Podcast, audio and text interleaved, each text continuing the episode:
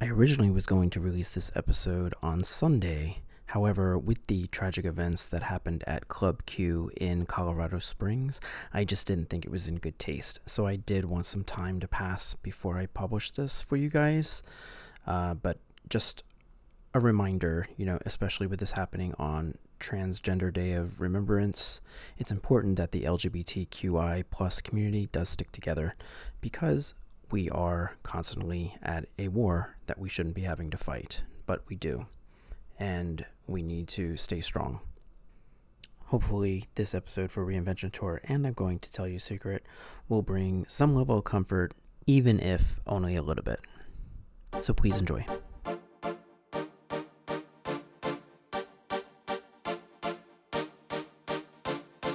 Welcome back to another episode of the Madonna Get Together. I am your host, Wayne, and I went ahead and brought Marvyn back because guess what? We're talking about American life, and I think it's only appropriate that we continue talking about the promotional tour for American Life, which was called the Reinvention Tour.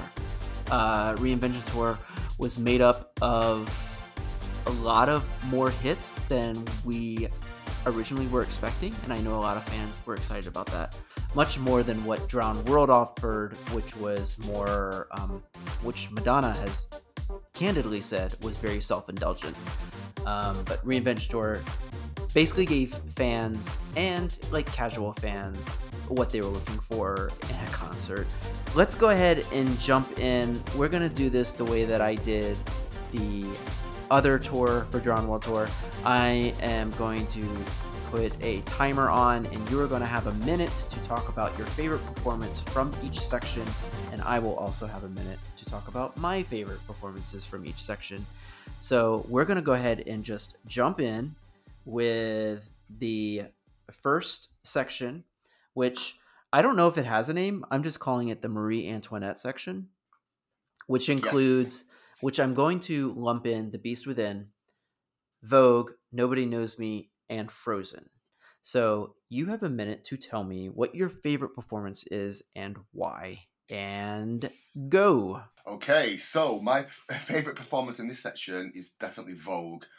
After that, like amazing um, introduction with the Beast Within, then we get Vogue, and we've had Vogue for so many years. As you said, the last tour, Drowned World, was very light on early hits. So when you hear Vogue, when you hear that sound, and then she comes up and she's doing all yoga, and you've got all the people and the colours, it was just like, wow, she's she's amazing. She's back, and she looked amazing um, compared to what she like in the Drowned World tour. And she was like, yes, she's here, and it was it was absolutely flawless. Um, and not even that she didn't sing it live, but that didn't matter. When she was she was walking on her hands and doing all these things. It was just like the euphoric Madonna that we'd wanted. Even though we'd loved Drowned World, this was like, yes, Vogue again.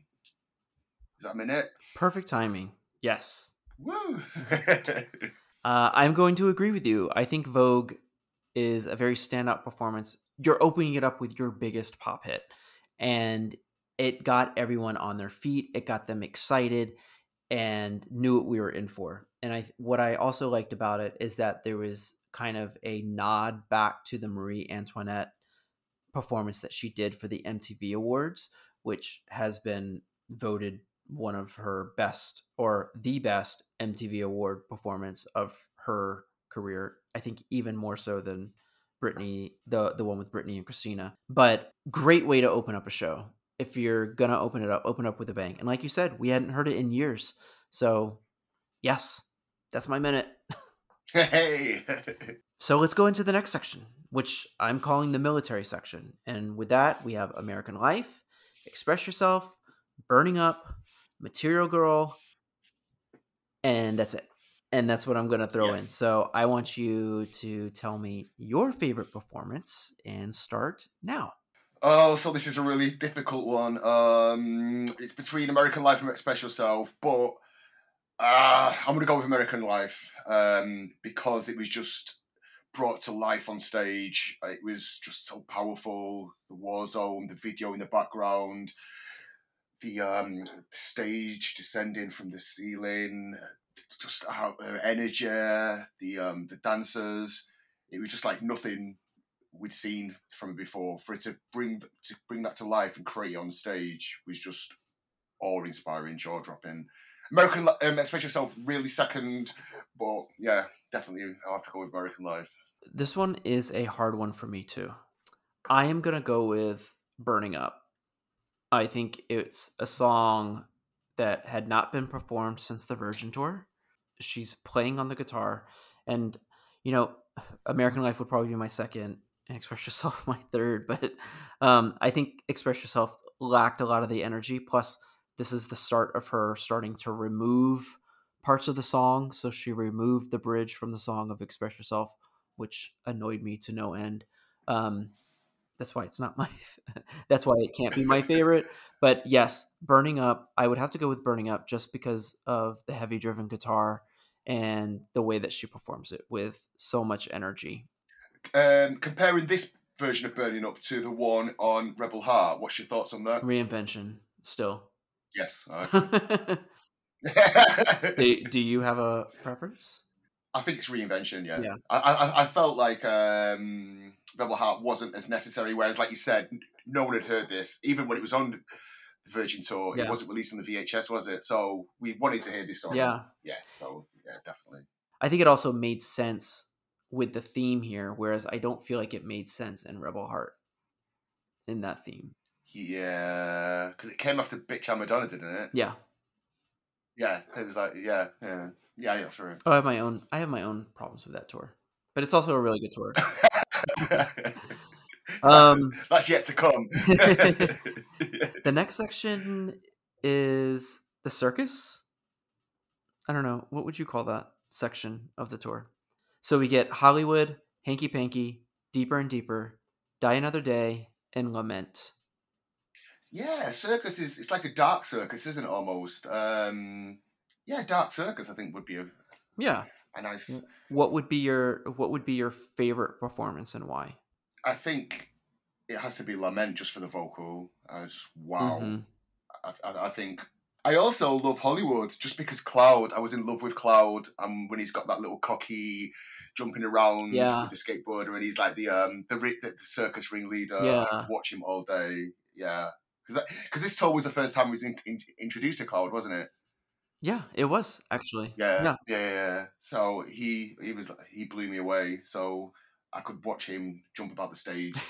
yeah, so all day. So yeah, I really enjoyed that Hollywood remix. Even though she weren't on stage, it was just a nice sort of like, yeah, hanky panky was fine. Deeper, deeper, slow down a bit. Kylie, she'd done it before. Die another day. Oh, die another day sorry. I'm, I like you're it at time. no, You're at time.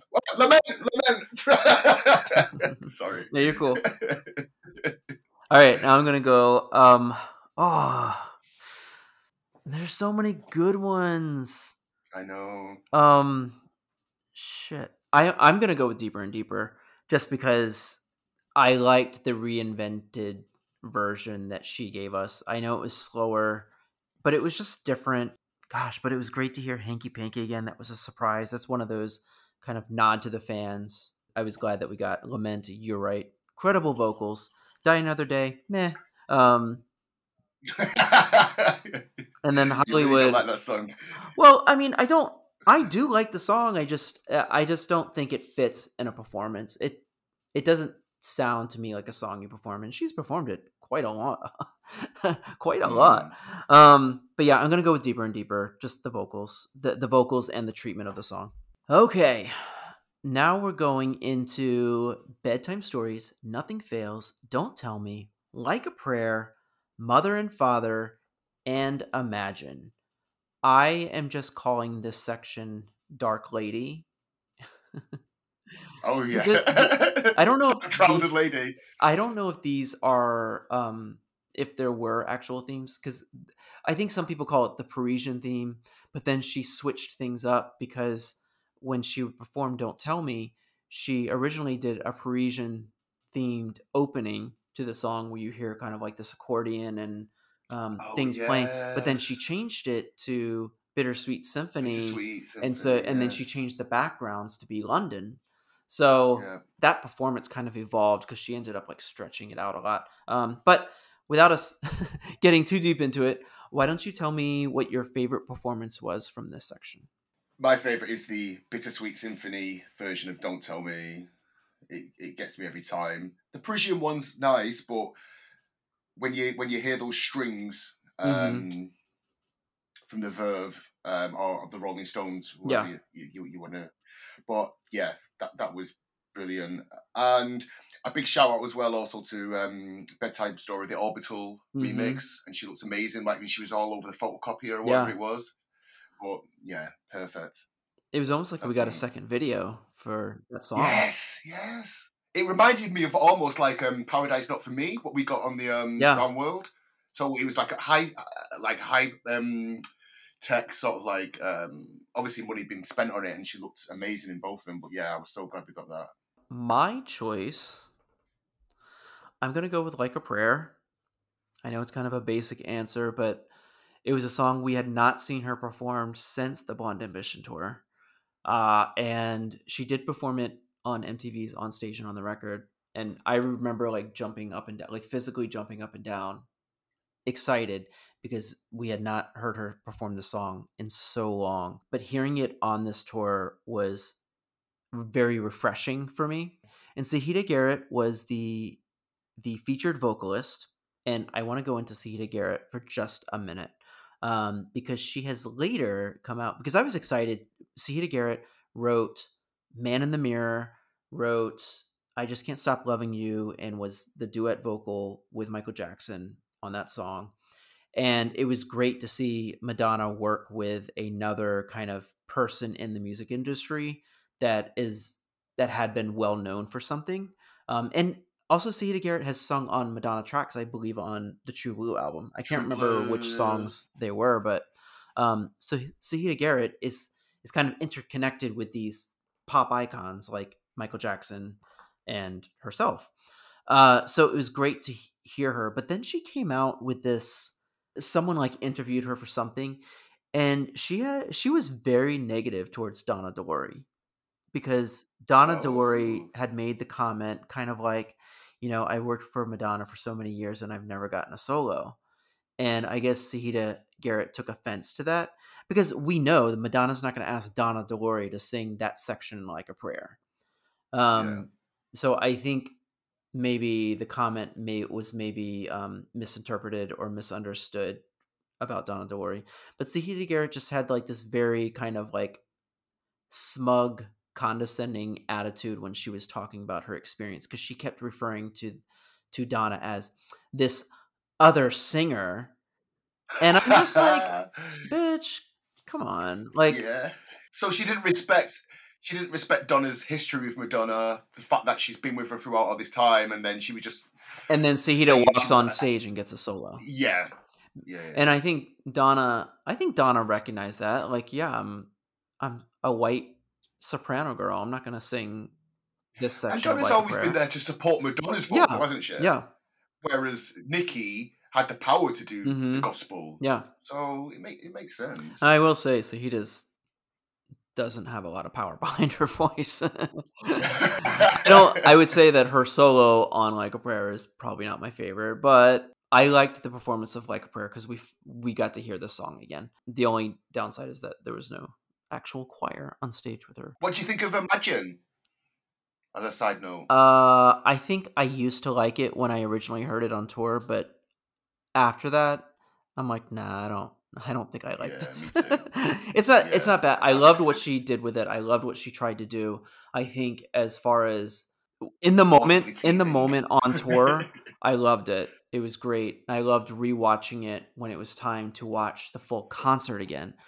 I didn't like the I didn't like it in I'm going to tell you a secret and I when I go back and I listen to Reinvention Tour now it feels like a song I want to skip. Yeah, same here. I get what she was doing with it. I I don't think she did a horrible job. I just don't she she also tried to milk that song. It was on um, this compilation that was included with Q magazine. She sang it on um, a telethon. For Haiti. Yeah. Mm-hmm. Uh, the telethon for Haiti, and I believe there is an actual studio recording of the song, but it was never officially released. Okay. And I would have loved to hear the studio version, not the Mm. live version. But it did say a lot of the things that she was saying herself, so I understand Yeah, why she was yeah. so attracted to it. But It it made sense. Yeah. It fit where it fit the the theme. It fit where it was in the concert. I just looking back, I just don't think it was I don't think it's her best vocals. mm, Um and I don't think uh I don't know. It's it's kind of like when I hear other people sing Madonna songs. It might be great in that moment and I I can definitely enjoy someone else singing a Madonna song. But when I have to go back and revisit it, I don't want to hear Madonna sing Imagine. I want to hear John Lennon sing Imagine. And yeah, I don't least, yeah. just like I wouldn't want to hear somebody else singing like a prayer. I want to hear Madonna sing like a prayer. Yeah. So it's like that. It's not disres- It's not like a disrespect to say, "Oh, Madonna's version is horrible." It's just like, listen, if I'm gonna have to go back and listen to the song "Imagine" again, it's gonna be John Lennon's version. Yeah. Yeah. All right, so we got to the last part and we went off track a little bit. Yeah. But the last section of the show is what I'm calling the kilt section. It's it's this opening with bagpipes, Susan McLeod, into the groove, Papa Don't Preach, Crazy for You, music, and closes with Holiday with no encore, just straight into Holiday. Boom, the concert ends. So tell me your favorite performance from this section. so that's a big section, Wayne. I know. Um, gonna choose. Right. I'm gonna. Uh, okay. So it's got to be. Uh, I don't know. Um, I know. I said I, I don't like the Hollywood into into the groove, but this with the pipes. When um, Stuart comes on with the drum and then the Mhm. other guys like that gives me goosebumps and, and it shouldn't work. It, into the groove should not be with Scottish bagpipes and stuff, but when she's dancing with the bagpipe player Mhm. and stuff, I, I just love it. But also Holiday, where she's doing like the yoga moves and Yeah. and, and it just puts a completely different spin on it after what we'd had with the the um the pimped up version in Drown World. And obviously, Holly, Holiday is always being reinvented, and this one I think was really, really inventive and really brave because it's a really different version of Holiday. And at the end, where it just explodes, yeah, I think it was just like perfect closer. So, yeah, this section's been the hardest to choose a favorite because then you've got Crazy for You, popping. Ah, I could choose them all. Sorry. I feel the very same way. This this last section is is packed with hits. I'm gonna have to go with Crazy for You.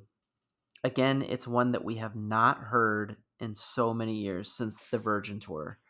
And just to see her and she raises up on that platform, so she's on the end of the stage where it just kind of like um raises up so she can get a better view of uh, some of the other audience members that are that are higher up at that higher level.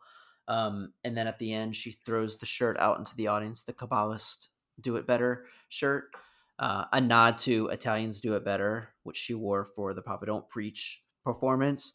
Um, again, another favorite because I love Papa Don't Preach. But cra- I'm gonna just go with "Crazy for You" just because we hadn't heard it in so long, and her voice sounded incredible.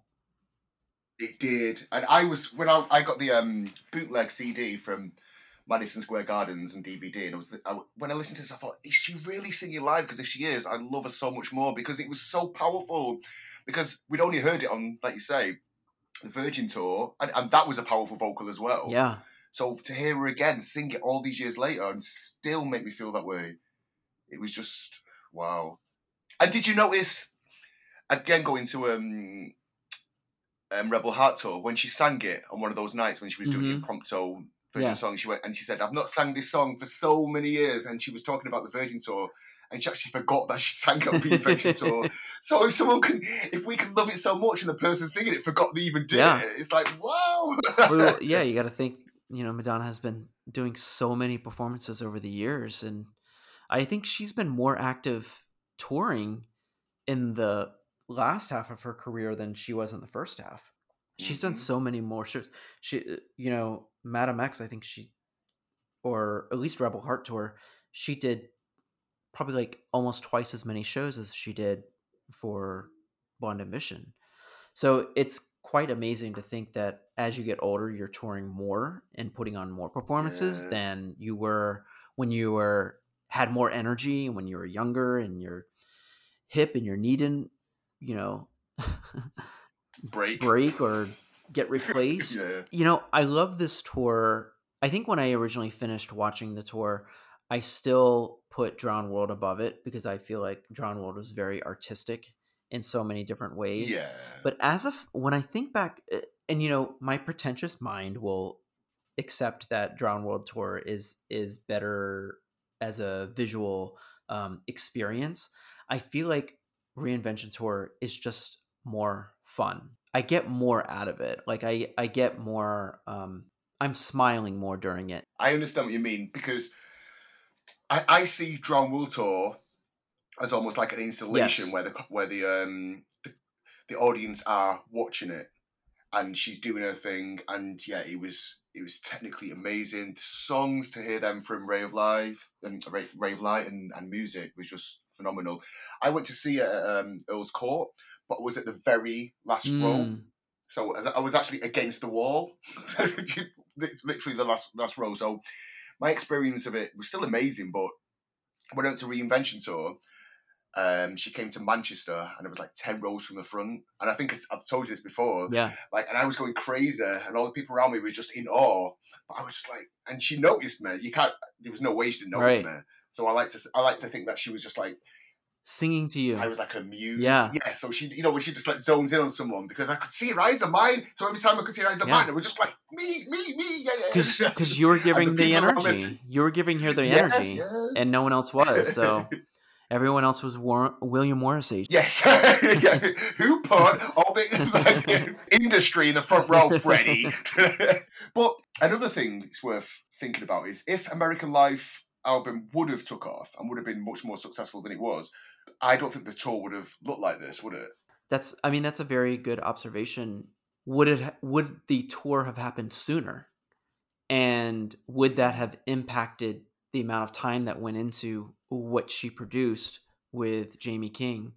And would it have been as fulfilling? Because she took a lot of time to put this tour together. I think she took almost a year. And according to um, the because she made a guest spot on Missy Elliott's like search for the next I don't remember the name of the show but Oh Missy yeah, Elliott she did. and- And, it- when she was in the tracksuit Yeah. phase. and and Yes. and one of the contestants asked her they said how long have you been preparing for this tour and she said my whole life so Mm. i think she put a lot of herself into this tour and it shows it you can tell she revisited some of the past to decide which older songs she wanted to do but she's Yeah. and she gave lots of nods to the origin of it but she still did it in a fresh and different way yes. and that's I Yeah, did, appreciate I appreciate her as a fan for giving us reinvention tour Me too, without a doubt. because it essentially was wa- it wasn't necessarily in support of American Life because it was over a year and a half later when she went on tour. Yeah. it, it- and you know it's not like she was sitting there promoting American Life and promoting American Life. There was it seemed like there was a lot of last ditch attempts to try to get American Life to happen and it didn't. Hmm and and instead of calling this an American Life tour or um, some sort of name that associates with the album, she completely separate this tour feels very separate from the American Life album, even though there are songs from American Life in here. But even the aesthetics as Yeah. well of the promotion when she's she's doing the Marie Antoinette look Yep. as well. Do you know what I mean? So harks back to like you said with um Vogue from the the 1990 MTV Awards, and then obviously she does have that look for the beginning of the show. So Mhm. yeah, she, she definitely wanted to separate it. She's she's not stupid, Yeah. but she also was proud of them songs. There's no getting away from that. I think she's she's very proud of that album, and be- and she must be very disappointed it, it it didn't do as well as she would have hoped. Oh, well, what I forgot to ask is what is your favorite section from Oh. Reinvention Tour? It's the end section without a doubt. Yeah. That end section could be, yeah, it could be a mini content itself and it'd be perfect. Exactly. I feel like there's there's no other section that you can really do that with. You get into the groove, Papa Don't Preach, Crazy for You, music, holiday. None of these songs are new songs. And I feel like this tour, with the way that this ending section was, it was euphoric. Yeah. It really was. After after Crazy for You, you're in love. You're in love with her again. Yep. Well, you are throughout the tour, but this is just like, and when she says, "I'm going to sing this for my fans," do you know what I mean? It's just like you're there with her, and um, then yeah, you're wow. you're with the epitome of Madonna. You will everyone in the room, Madonna fans, casual Madonna fans, and non-Madonna fans know all these songs. yes, So it's not it's not like it's just something for the fans. It's not like it's just something for casual listeners. It's not it's not like they're throwing Vogue on the end. I mean, it is holiday, Mhm. but you know, these are songs that have stood the test of time and Mhm. for them to be packed together in the last section of this show and to be performed the way that they were performed on the show, I think is again, it just like you said, it's euphoric. It just makes me smile, honestly yes, and I'm having a great time while watching it. It's not that I don't have a great time otherwise, but it's like these are these are Madonna songs. If you were to poll 100 people, I feel like these songs are the ones that are going to show up. Not I Rise. and she looks amazing. yes, I agree. Um, well, let's talk a little bit about I'm Going to Tell You a Secret. I'm Going to Tell You a Secret was a companion piece to the Reinvention Tour, and it was a documentary, much like, well, not much like Truth or Dare, um, but it was a documentary film uh, directed by Jonas Åkerlund. She originally asked Alek Keshishian to direct it, and he he was pressing her on like, why do you want to do this? And her response was that I want to show people how much I've changed.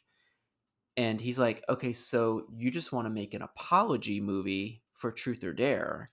And he's like, I don't want to do that. So he turned her down for that reason. They're still good friends and they still make movies together. But I remember when Jonas was asked about what can we expect from this? And he and I remember his response. I believe I can't remember where it was. I just remember him saying, "This is going to be for the fans. The fans are going to get really excited over this."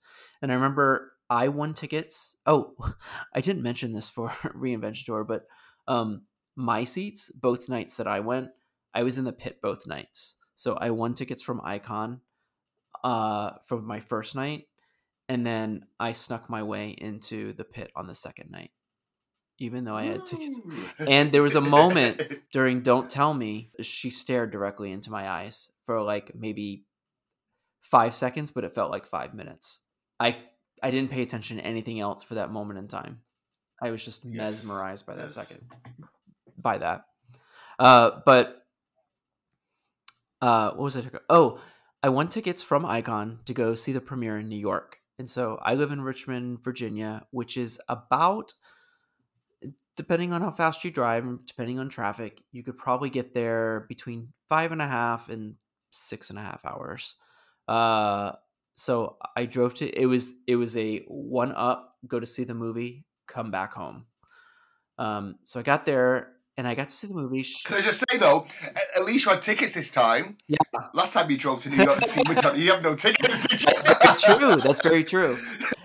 Although when I showed up, they didn't have my name on the list, and I had to Oh, show them the email that I got from um, Johan, who took over the fan club around this time, and so they gave it to me, and I had my ex with me at the time, and I was like, I'm supposed to have a guest with me too, and they're like, Oh, well, we don't have that, and I'm like, Well, we're here, and they're and they just ended up giving us the ticket, uh, but they gave us bags of popcorn with like logoed or branded bags of popcorn that had "I'm going to tell you a secret" cursive written on it. I don't think I saved it because it's all green. It's just like a regular bag of popcorn that you get at the movie theater that they just dump the popcorn in. So I don't think I saved it. I may have. I don't know. I'd have to check in my collection. And Madonna probably she sat in the very back row for so that she could easily leave and sneak out when no one was watching because that's exactly what she did. Um, but she was like maybe Mhm. 10 rows behind me. And then a couple of the dancers were like two rows behind me. And I just remember walking out of that theater feeling like, you know, I don't know if I need to be in as invested into Madonna's personal life and personal beliefs anymore. Something about that movie just turned me off from really like buying into the whole mindset around Kabbalah and yoga and being humble because what I just ended up seeing is a woman who's just a regular person who has a job to influence millions of people. I think I had the light bulb moment watching that movie where it's just like, okay, I can understand that and I can understand where she's coming from. I can understand the direction she's going in life with her husband Guy because there was this whole speech about her saying, you know, I'm I'm so glad to have uh, a husband who will challenge me and things like that and then cut to, you know, 2 3 years later them getting divorced. But um Yeah. But it, there was just something that hit me when I was watching that movie where it's like, I don't really care about your opinion about a Las Vegas hotel. I really want to see Mm. your process and because I was excited at the first start of watching the film because you know you're watching the auditions, you're watching um, her and Stuart create the Beast Within track and everything, and I thought we were going to get more of that. I thought we were going to get more behind the scenes of creating this show, not so Mm. much her showing how much of a human she can be and i felt like that's what that that's what this documentary did it it it went too much into the direction of i'm a human being i'm a human and look i'm going to take my dancers to watch a classical pianist play and it's just like at the end of the day watching this tour and and, and remembering of how, how happy i felt i wanted to feel more of that and i didn't feel more of that after watching this documentary and I might be in the complete minority when saying that, but there was just something about this documentary that I that did not connect with me. And I have only watched it maybe once or twice since, and the only reason why I watch it is for the musical performances.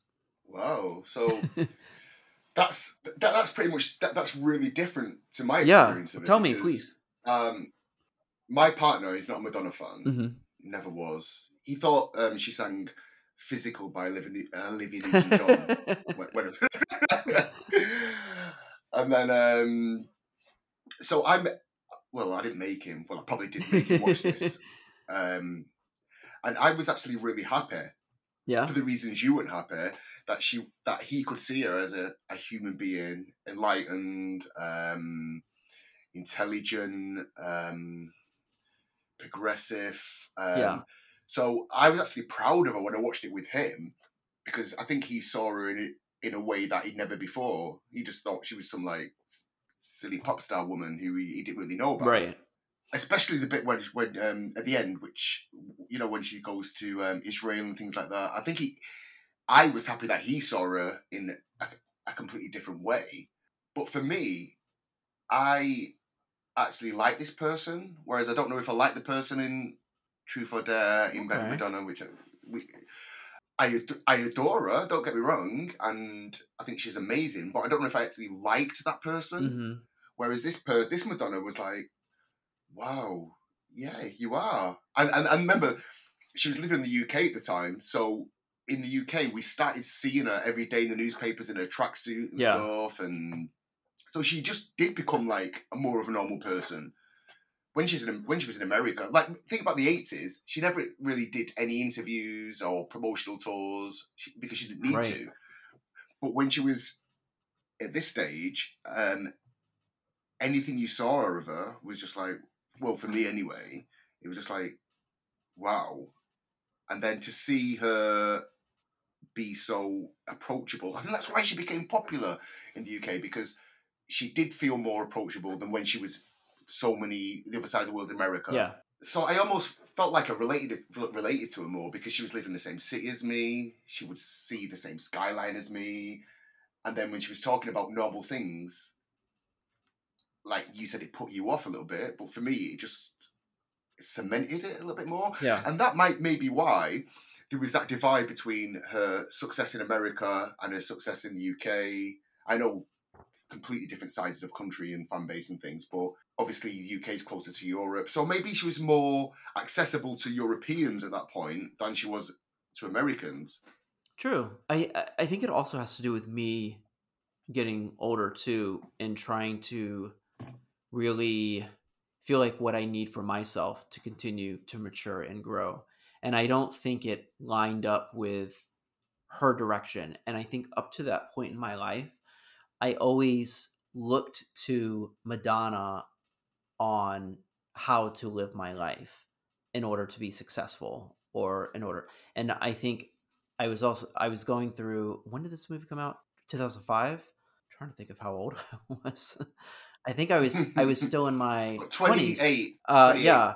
So I was almost 30, so I think I was getting into that mindset of you need to become your own person, you need to become your own adult. And the things that I gravitated towards were not the things that Madonna was relating herself to because there was the whole thing around Kabbalah and and then they went to Israel and I just did not connect with that because that's not something I necessarily want to do. No, no, no. I didn't. I, I didn't. But because my partner did, he was like, "Oh wow!" So she, she is. She's like um world wisely. Yeah. And, you know what I mean? She, she is aware of things, whereas I I wasn't. Do you know what I mean? I wasn't. But it pleased me that she was pleasing him. If that makes Yeah, yeah, yeah. if that makes Well, sense. I I think that's that's what we all want, right? We all want to get validation in some way where, you know, a lot of us grew up having to either hide our Madonna fandom or we were kind of like persecuted and bullied for it.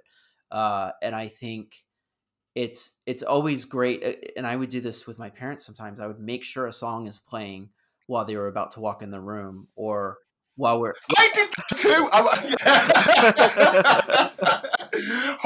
they say, "Oh, what is this? Exactly. This is a great Yes. one."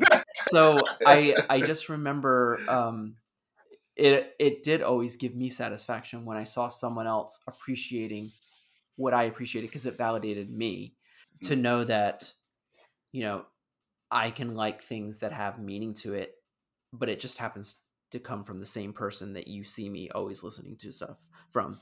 So yeah. and so for me though, I think where I was at my life, it nothing really connected to me from this movie except the beginning. And I think that's where I just that's where I started taking a step back and taking Madonna off a pedestal, so to speak.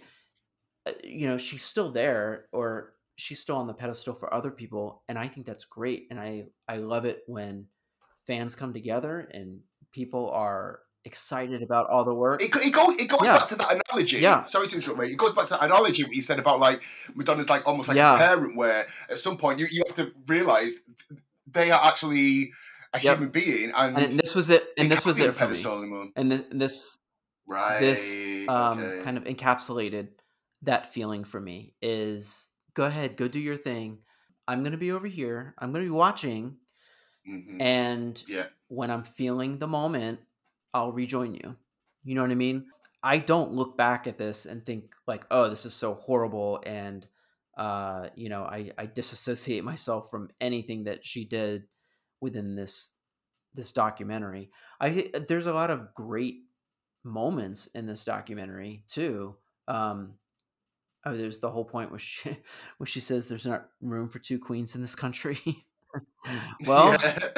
Not anymore well now there's not anymore. there's plenty of room for you to move back there madonna um but uh, yeah One of the great quotes is um, when she says, um, "Do you smoke grass? Do you smoke weed? Could you do it Yeah. less?" and they're all like, "Yeah, yeah, yeah, yeah." I'm thinking, there's no way in the past Madonna would have took any dancers on it Yeah. to smoke weed. Do you know what I mean? It's like it's not going to happen. um and then uh, there, there was the moment uh, cloud got very a lot of coverage in here he was kind of like the Yes, ali of this movie i i did appreciate the fact that when one of the dancers got cut and he was out in the hallway crying that she went out there and i guess like hugged him and then let him just okay you're part of the show yeah. so I mean, I, those moments I like. I like the tender moments. I don't like what feels forced, and I feel like there's a lot of moments that feel very forced and very staged. Um, like her giving the guitar to Cloud. I feel like that was very staged, and this is probably just me being very cynical, but I feel like that was staged. I feel like the whole thing with the the piano and the dinner was staged, but and not staged in like, well, yeah, of course you got film cameras, you got to find stuff to do, but more of like, I'm going to They purposely. need, they need to I bit in the purposely film. want to plan this moment to show how how nice and good I am to other people, and I don't like. I hate that. That's the part I hate That- Mm, because uh, yeah, I can get that. I, I think it's great that she does it, but I just I don't like it when it feels forced. And there's a lot of moments in this in this film where I feel like it was where it felt forced in a lot of ways. And maybe I'm wrong. And again, I know I'm probably in the minority for this, but I I love people that love this. I would watch it again with a bunch of fans. So going back to what you said about Jonas Åkerlund, because I've heard that Mhm. before as well, where he said it's an apology. So that makes me think that he knows her. Well, he- he's obviously friends with her, so he knows her. So what she was trying to show the public or show her fans wasn't the true reflection of what he sees. Because otherwise, why would he say Um, it? So, what film would he have wanted to make then? Do you reckon? Well, I can tell you what film I would have preferred him make. I definitely would. I definitely on. don't would not have wanted to see a, a Truth or Dare or In Bed with Madonna Part Two. I definitely would not want to see that. Mm. What I'd probably want to see is more of her creative process and um, how that ends up getting reflected on stage. So I Mm. want to know how did these themes come up? How did the costumings come up? Like, you know, I want to see her work ethic in play, and I don't think I got enough of that. So you know, But that's, but that's. I would love to see that too. But when you're making a film, you've got to do it for the. That's what the problem is with um the biopic if it ever gets Yeah. made because the majority of people who are going to watch this are not going to be diehard Madonna fans like you and I. So they do want to see her kids. Yeah. They do want to see Lourdes and Rocco, Rocco with his sword and stuff like that and things. I think I think it's a hard balance to get. But I think Jonas Åkerlund was trying to say, you're not that Madonna. So why why are you trying to pretend to be this Madonna? Does that make sense? well, she didn't Because- have to pretend. If if this is who she is, then she doesn't really have to pretend that she's this person. But yeah, but if he's saying you want to make this as an apology, I don't want to do uh, uh, that. Alek- I, I want to show you what Alek you really are now. Alek is the one that said that. Alek Keshishian. Yeah, yeah, Yeah, yeah. yeah, yeah. And then yeah. Jonas was like, "Yeah, I'll do it." Oh, I got them the wrong way around. No, you're, Sorry, you're good. Apologies. Yeah, yeah, yeah. But I don't hate it. It's here's the thing. I would recommend to a non-Madonna fan who wants to get into Madonna watch Truth or Dare. I would not recommend this one Hmm. because I feel like this is for people that already know everything about her and just want to watch boring parts of her what I would consider boring parts of her life. Um like her argument with Guy or well, I don't know, her taking a shit before the show is was kind of funny too. But um Yeah. I disagree. I, I disagree, Wayne. I think to know Madonna, I think now it would be different. You'd need to have um, Truth or Dare. I'm going to tell you a secret, and you need to have this new one with this new Madonna, whatever Mhm. she is. Do you know what I mean? It needs to be a new one because otherwise, you're only seeing one section of, of Madonna, whereas that section in I'm going to tell you a secret existed, it didn't did. it? Yeah. And this new that, but she doesn't exist anymore. She does doesn't. she? Does she even follow Kabbalah? Does she even follow Kabbalah anymore? I have no idea. I don't. She never speaks about it. She never posts about it. I don't even. I can't remember seeing her red string or anything, so I don't know. This one thing I wanted to say about. um Oh yes, you met Willy Wonka, didn't you? I did. We talk all the time now. I did. I keep Oh, forgetting. I keep forgetting some of these moments, and I meant to write this down. Yes, I met Willy Wonka. We we talk off and on. what, on did, what does he say about it? I didn't get into that discussion. I met him at the the Pride event in New York City in June. I recognized him, but I wasn't sure if it was him. And I think I asked him like five minutes before the show started. I was like, "Wait, you're you're and I'm going to tell you a secret, right?"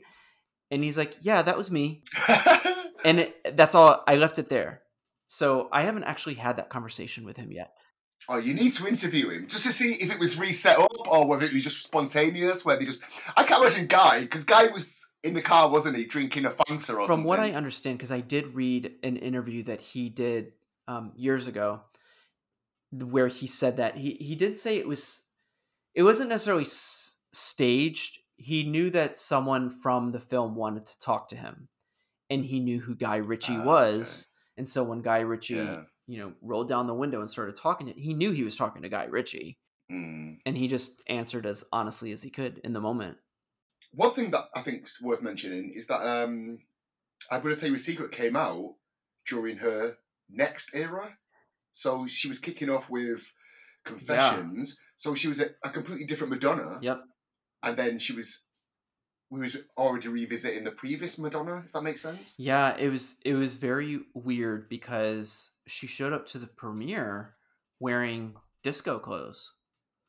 So you know, hung hung up had just been released as this the first single from Confessions, and she's wearing kind of like this black sequin pantsuit outfit dress sort of thing. I mean, she looked great. So the promotion for this movie wasn't wasn't like a lot. MTV also showed the premiere on television. I believe I think the night after uh the premiere happened in New York City. But MTV cut out the Israel scene. And I think they cut that out just for time. They had to find something to cut because this movie is extremely long. And it works. It works to Yeah. finish. It almost feels like the Israel bit is, is an add, added extra on. I think it's an extra on the DVD. because isn't it's it, as after the tour ended, which is Yeah, very weird true. to me. That's another reason why kind of like some things just feel very set up. It's like your tour's over. Why? Wait, why? Why are we going to Israel? yeah, because does she not come down the stairs and say, "Hey guys, let's go to Yeah. Israel"? Yeah, that Yeah. was set. It was just so weird. But yeah, during the movie was one of the tidbits that we luckily got on the CD version as well, which was the I Love New York because it was talked about when she performed at Live 8 Oh yeah. and I was like, "Oh my god, I love this" because it's it felt like an extension of American Life where it was like we're getting a lot of guitar driven rock music. and then when it comes on Confessions album, I'm like, "Wait, what is this? This is not the same song." what happened? But also, in the film, we also got that snippet of your honesty yeah, we did. when they're do- when they're doing like rehearsals and Mhm. stuff. Um, th- th- there's like an instrumental part of your honesty, which then harks back to um, remixed and revisited. So it does tie in together, sort of. Yeah. But there you have it. There's American Life, Reinvention Tour, and I'm going to tell you a secret. Fascinating time in Madonna's career. Oh, for Very sure. fascinating. Most Um, definitely. Well, Marvyn, this concludes our conversation around American Life. I have really enjoyed getting to know you and and talking through and hearing why you like some of the things I don't and vice versa because I think that makes us uh, a more well-rounded fan community to have understanding of why people like things and why people don't like things and that no one has to be right or wrong. It's just it's just how we feel and I think that's the most important thing I want to give listeners on this show is that, you know, don't have to agree on everything, but it doesn't make us any less fans. Definitely, yes. And it's like um I don't know if you go on forums and stuff like that, but I um or even like Instagram and things. I I, I don't look at like um comments, but sometimes you have to see what people are saying and Yeah. a lot of she gets a lot of hate. I I do hear what a lot of fans are saying. I, I've got friends who are Madonna fans, and some have some have given up on her. To be honest, others are are diehards, and to me, she's a constant. And I think it's really interesting what you said. Like, and I'll go back to that analogy when you said about um, she's almost become a parent where you don't agree with everything she does, but you're always going to love her and whatever wherever she takes us in the in the future, it's going to be interesting if if nothing else. And this era, American Life, was was very interesting, wasn't it? so Very. I mean, there's just like there's so much going on, and I I think that's a that's what I'm realizing as I do more of these shows and go through these albums is that there was so much happening during the time that you kind of forget about or maybe gloss over because um because you know you're you're living in the moment right along with her so you're just you know setting your VCR or setting your DVR and kind of going along with it and catching the interviews and and seeing her on Will and Grace and and you know just trying to stay with her. And I think a lot of people have had difficulty doing that as the years have gone by, um, just because they don't like everything. That's why I have taken her off the highest pedestal in my life. I let someone else have that for her.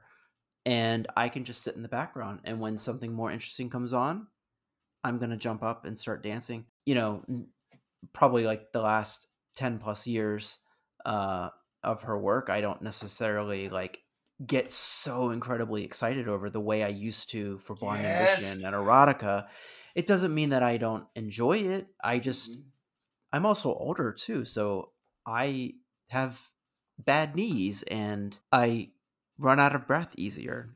And the fact that I can see someone with a bad knee or a bad hip and is older and can overcome those things to give an audience a good performance, that still inspires me. She still Yeah. inspires me to never give up and to keep working for what you want.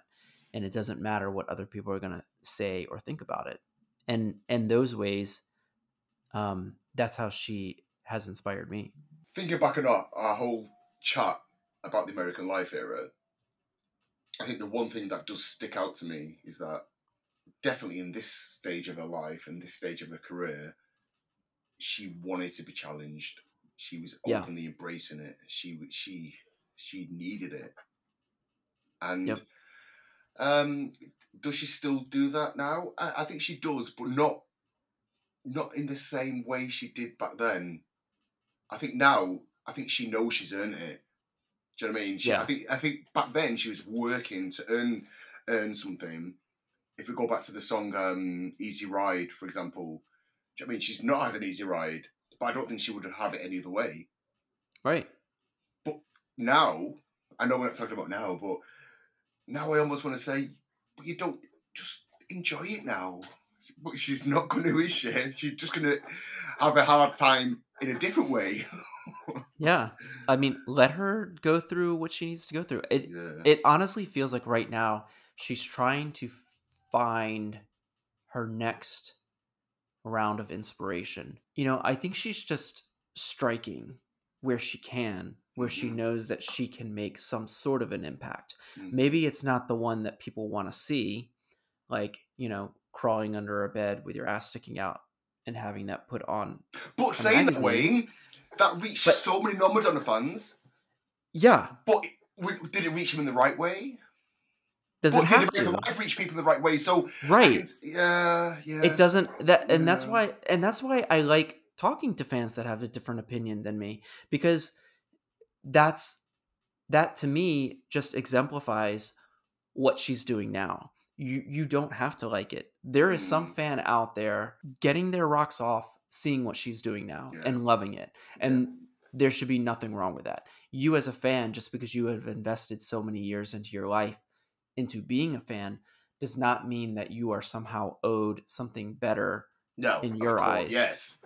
I think you you know this is her work and her passion and you know she's going to continue to find ways to deliver to an audience. Yes, I still think she she is trying to grasp for a number 1 spot on the billboards. Yes, I think she's going to continue to find ways to want to um, be accepted by the masses, but also still challenged by it. So uh, I think she's struggling because we we have become more of a culture that kind of embraces everything that everyone does, but at the same time, everyone also has an opinion about it, and we have to hear and see everyone's Mm, comments God, and opinions, which Oh, we didn't have as much. It used to be the press that did all that. Yes, and now was. and now it's everybody every fucking person has some sort of comment to say even if it's just hi madonna. Like and it's harder to sort through that kind of noise regardless if it's positive or negative.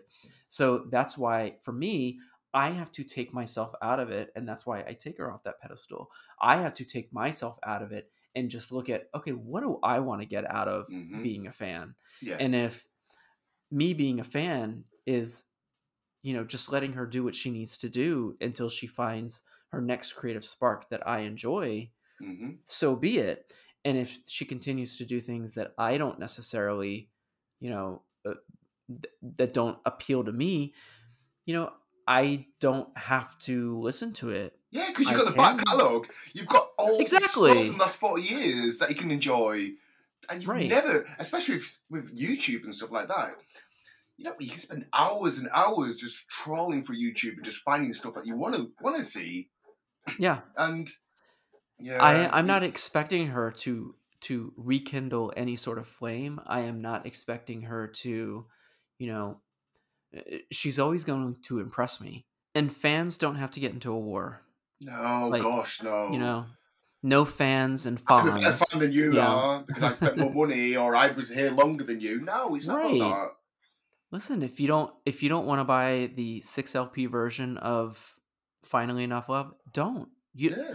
you know, no one's I don't think people are less of a fan if they don't buy all the merchandise or if they don't listen to the new hung up single or if they don't watch the new video.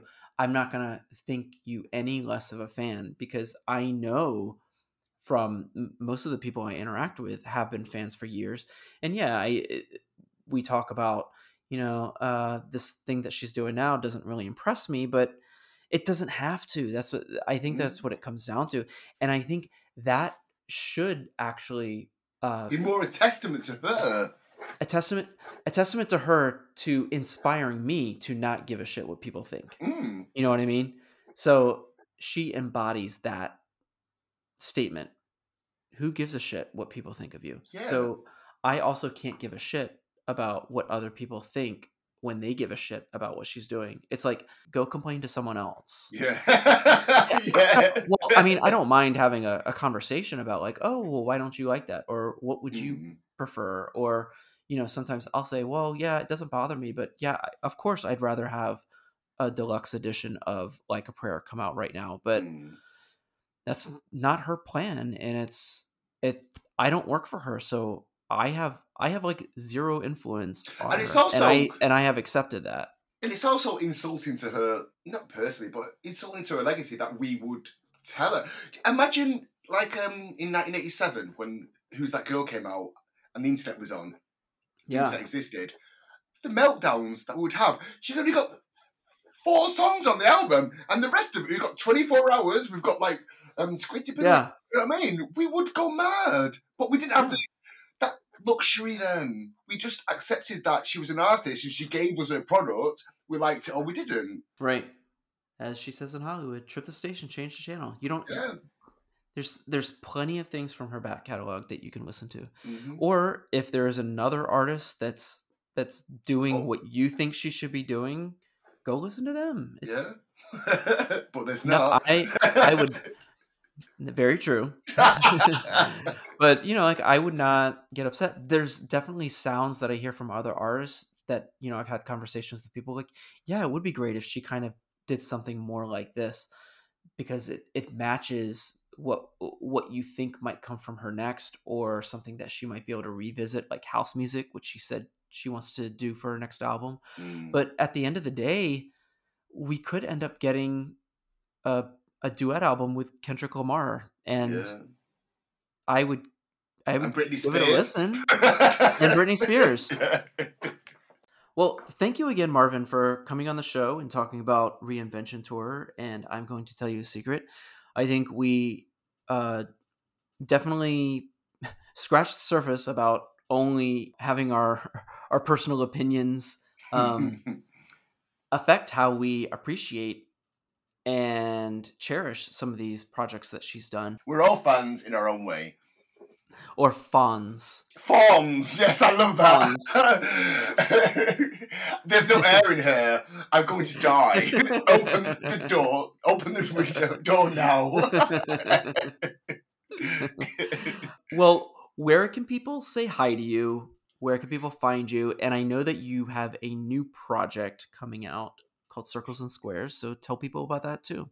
oh yeah, thank you for that. It's um, it's me and my friend Duncan. We've been working since lockdown, creating tracks, um, making music, and yeah, we're going to be putting content on um, on Instagram at first, and then hopefully following on onto um, the platforms. So you, you can find us on there on Circles and Squares UK. And you can find me on Marvyn 1977. Marvyn is with a Y. I hate saying that, but yeah, Marvyn M A R V Y. it's unique. People don't Yeah. usually know it to be spelled like that, so it should be easy to find. Yes. Well, hopefully. but thank you, Wayne, so much for this opportunity. I've, I've really enjoyed um, chatting to you. It's it's really nice um, to speak to a fellow fan and someone who lives in a different place from me. Um, we are the same age, so we've come from the same same stage of Madonna's career. But yeah, it, it's been a pleasure. Yeah, absolutely. Likewise. And I hope to stay in contact with you. I can't wait to see your new project. Let me know when that stuff starts getting released because I really want to hear it. Cool. Well, thank you. I hope you have a great rest of your day. And I will hopefully talk to you soon. Okay. All right. Nice one, Wayne. Bye.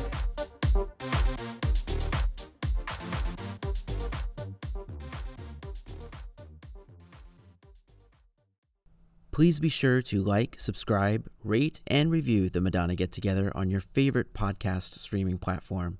And be sure to follow on Instagram at Madonna Get Together. Until then, my beautiful strangers,